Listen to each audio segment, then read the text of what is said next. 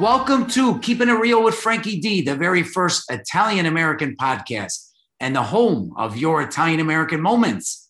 I'm your very proud host, Frankie D, and we can be heard at ItalianAmericanLife.com, on iTunes, Stitcher, your podcast app. Please like us on Facebook, follow us on Twitter, connect with us on LinkedIn, and subscribe to our YouTube channel. Today, my guest is Tanya Pietra Catella from the Little Italian School in Australia.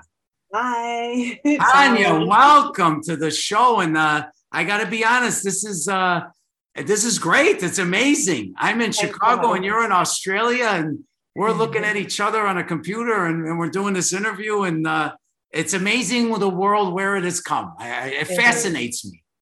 It's great. Thanks for having me. Well, thank you. And I believe we are a 13-hour difference. So I'm one day at night and you're the next day in the morning. So amazing. Okay. So you are Australian, Italian, or Italian Australian? How do you say that? Italo-Australian, they say. Italo-Australian. Okay.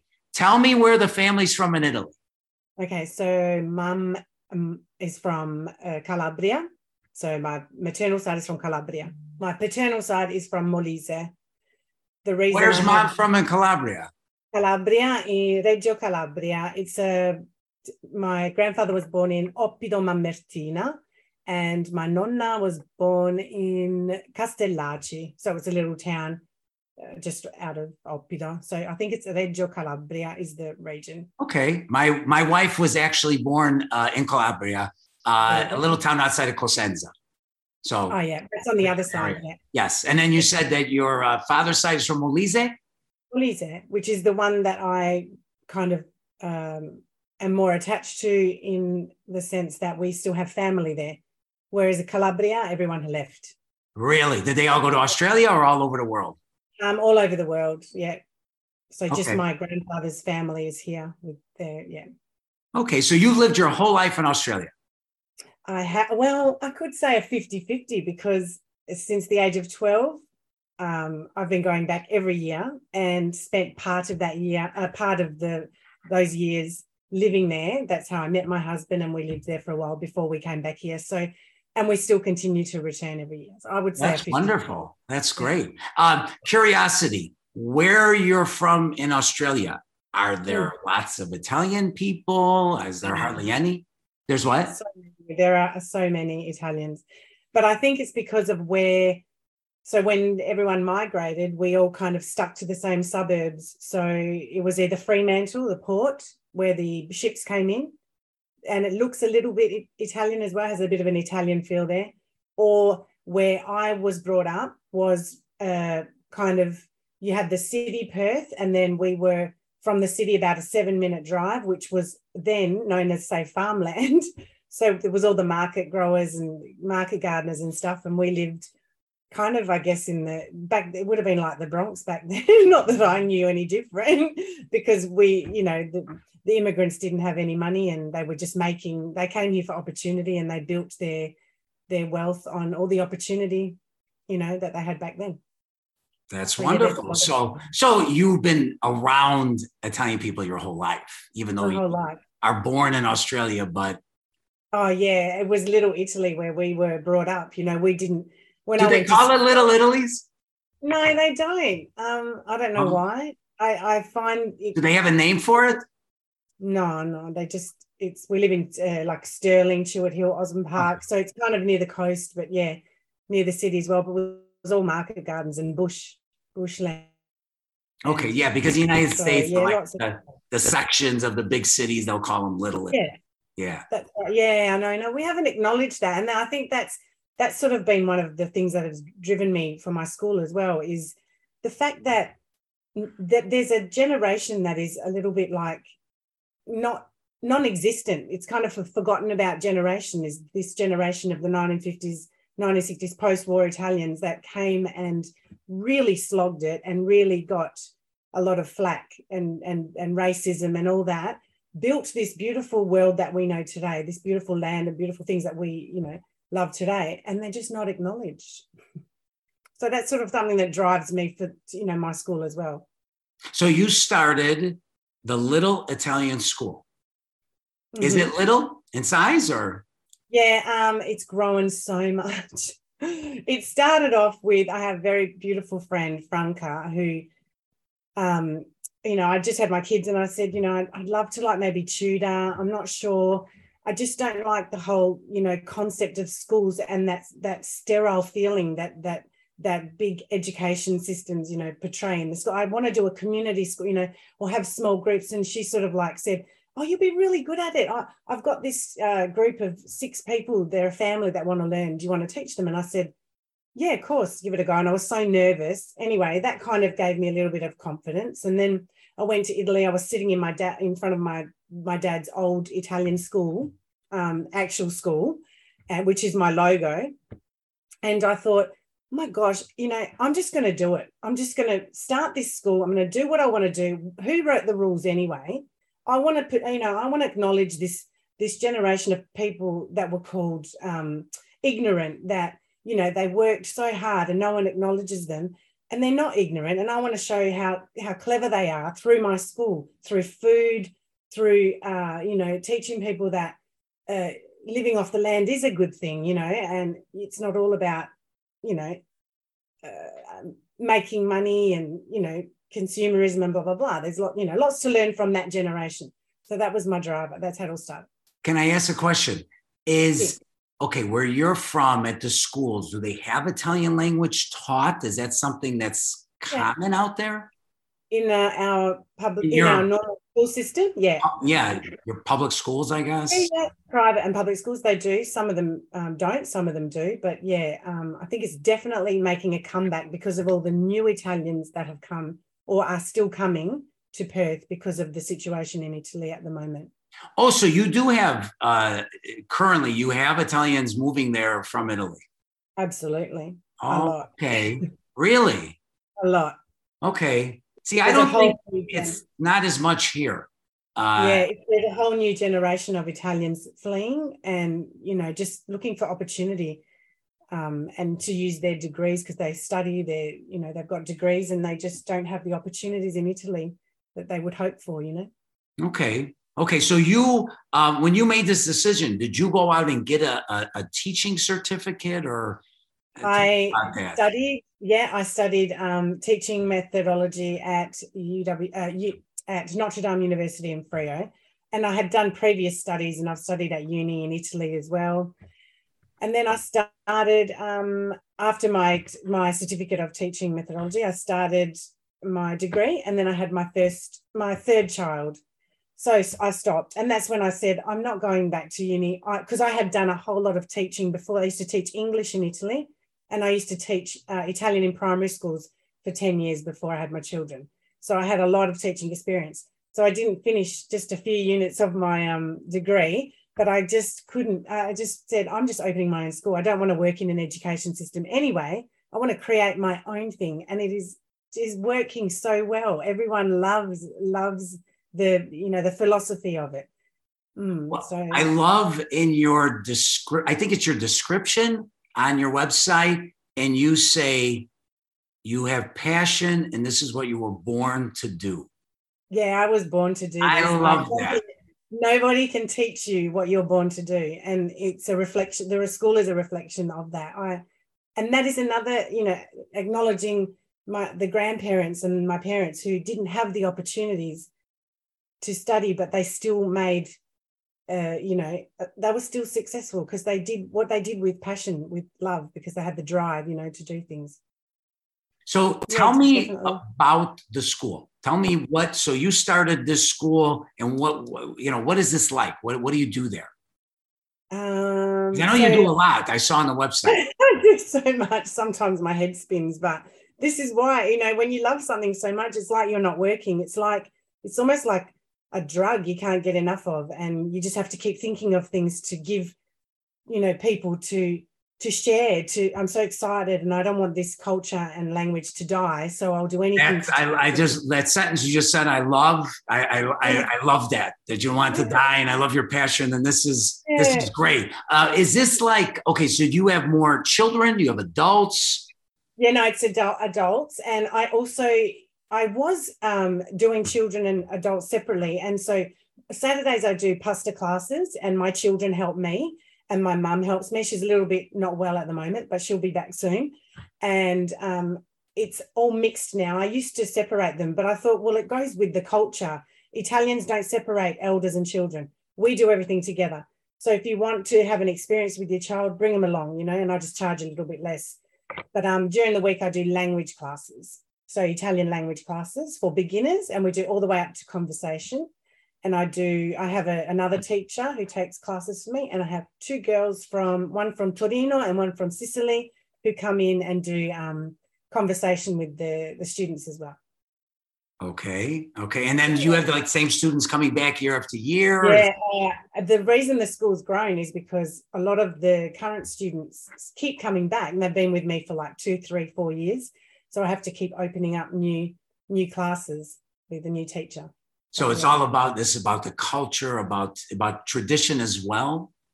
Yeah, tradition, culture, all of that. And I always, say to the students, it's learning Italian and the culture and everything. They love it, but it's like trying to run a marathon. It's baby steps. It doesn't happen overnight. It happens, but you just have to be patient. Embrace it all. Okay, so here's a question. Are the majority of these students Italo-Australians, or are they just Australians? We've got there's usually 3 types. There's Italo-Australians, and they say, I never learnt the language. My nonna used to speak to me, and now I want to learn it. And that's one. And then there's English people, Australians, who are just in love with Italy. I mean, who wouldn't be? From a tourist perspective and expat perspective, and they want to learn it because they love it. And then I get the odd student who has now hooked up with an Italian guy or an Italian girl, and then they want to, because there's a lot of new Italians coming in, right? So yeah, and they want to learn it because they've got an Italian partner now.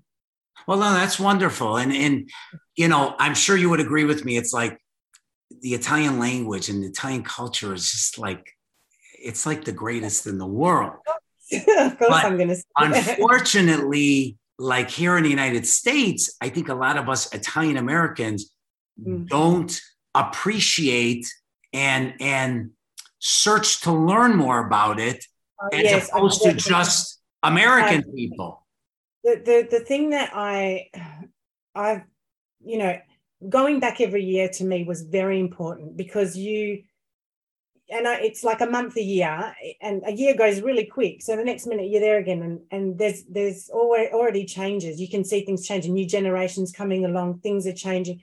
Yes, the traditions and that are really good to keep hold of and keep, and telling the stories to the children and stuff like that. But you also need to embrace the new Italian generation and what's going on now. And I think that some people came in the 50s and their children, have been to Italy once or whatever, and then they judge it on that, or they think it's remained like that, but it hasn't. And I wish more people would travel and get to know the new Italy as well, because there's so many amazing things happening now as well, Well, you're preaching to the choir, as we say here. I don't know if you understand that expression, but I am a big, big, big fan of with the younger people. When I say younger, I mean 18 to 25-year-olds.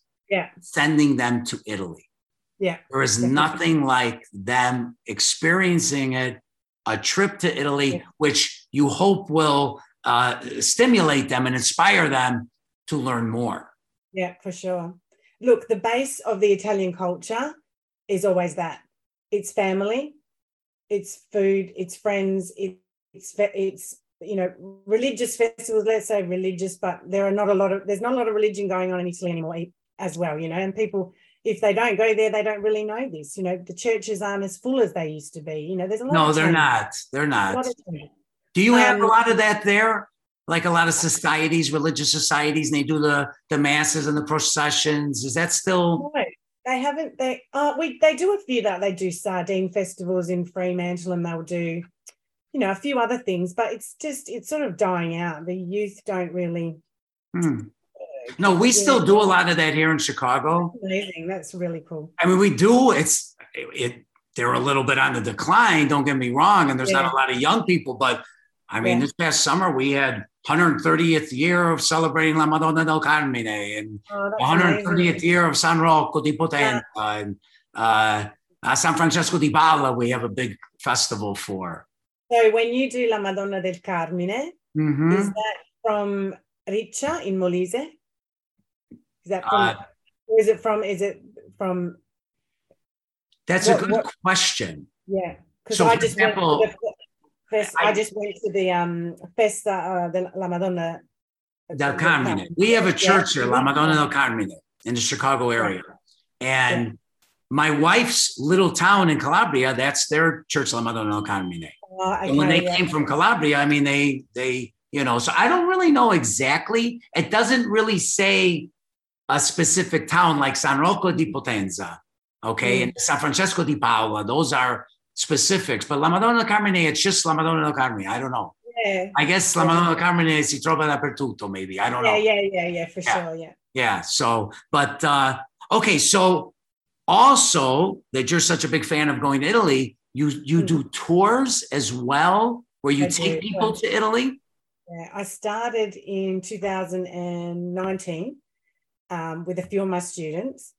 And then COVID hit, so we stopped. And so I'm going to try again for next year. And I have quite a few people interested, but I'm keeping the tours small to 8 people because I feel you lose for what I would like to portray to people or for the people to feel, for my guests. I'm going to call them guests. I think keeping it small is more like they'll get more of a feel of what Italy really is really like behind the scenes. You know? So you're not going to like Rome and Venice and Florence. No. Where are you going?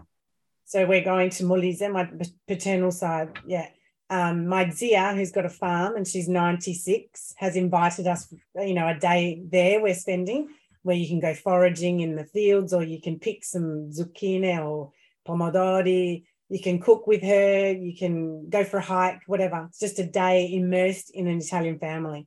So are most of these people going with you? It's their first trip? I'm not sure. I don't know yet. I'm having an info night soon. I'll be offering it on Zoom and in person, just so people can ask questions about them. But I'm not sure.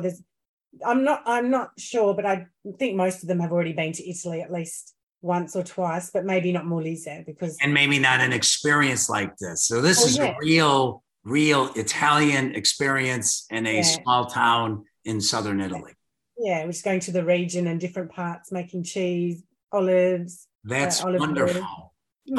A previous interview I did actually a few years ago, a guy from Chicago, but his father was from a small town in Molise, San Vincenzo. I don't know. I think it was San Vincenzo. I think it was San Vincenzo. I'm not sure. Yeah. He made a movie called My Country. It's filmed in Chicago, it's filmed in Rome, and it's filmed in Molise in this town. And it's about a guy going, the father is dying and he tells him that he actually had another child that is in Italy. So this guy has like a half brother and he's in Molise. Right. And then the big thing about the movie is too, it's like, he says, Molise esiste. Because that's right. It's kind of like, you know. They say Molise non esiste because Molise non esiste, ma questo qua dice Molise esiste. Molise esiste because before it was all Abruzzo, and then not long ago, like it was actually after my parents had immigrated that they split it. So as forever when I was little, I used to think we were Abruzzese because Dad would always say when they say, where are you from, what region? He would say Abruzzo because no one knew Molise. Right. And these people today, even a lot of these people that are from Molise will say, I'm Abruzzese. Yes. Abruzzese, I just thought of the town, Castel San Vincenzo. See, yeah. Well, we were supposed to go. They had a festival there for a 2-day festival. He filmed there in Castel San Vincenzo, part of this movie. Yes, My Country. You probably could see it in Australia, I would assume. I'm going to write that down. Write that down. My Country, and his name is Giancarlo Yannotta. Ah, that's a really popular name, surname in Molise. Is it? Yeah. There's a lot of, there's Yannotta, there's probably 10 that live around my house.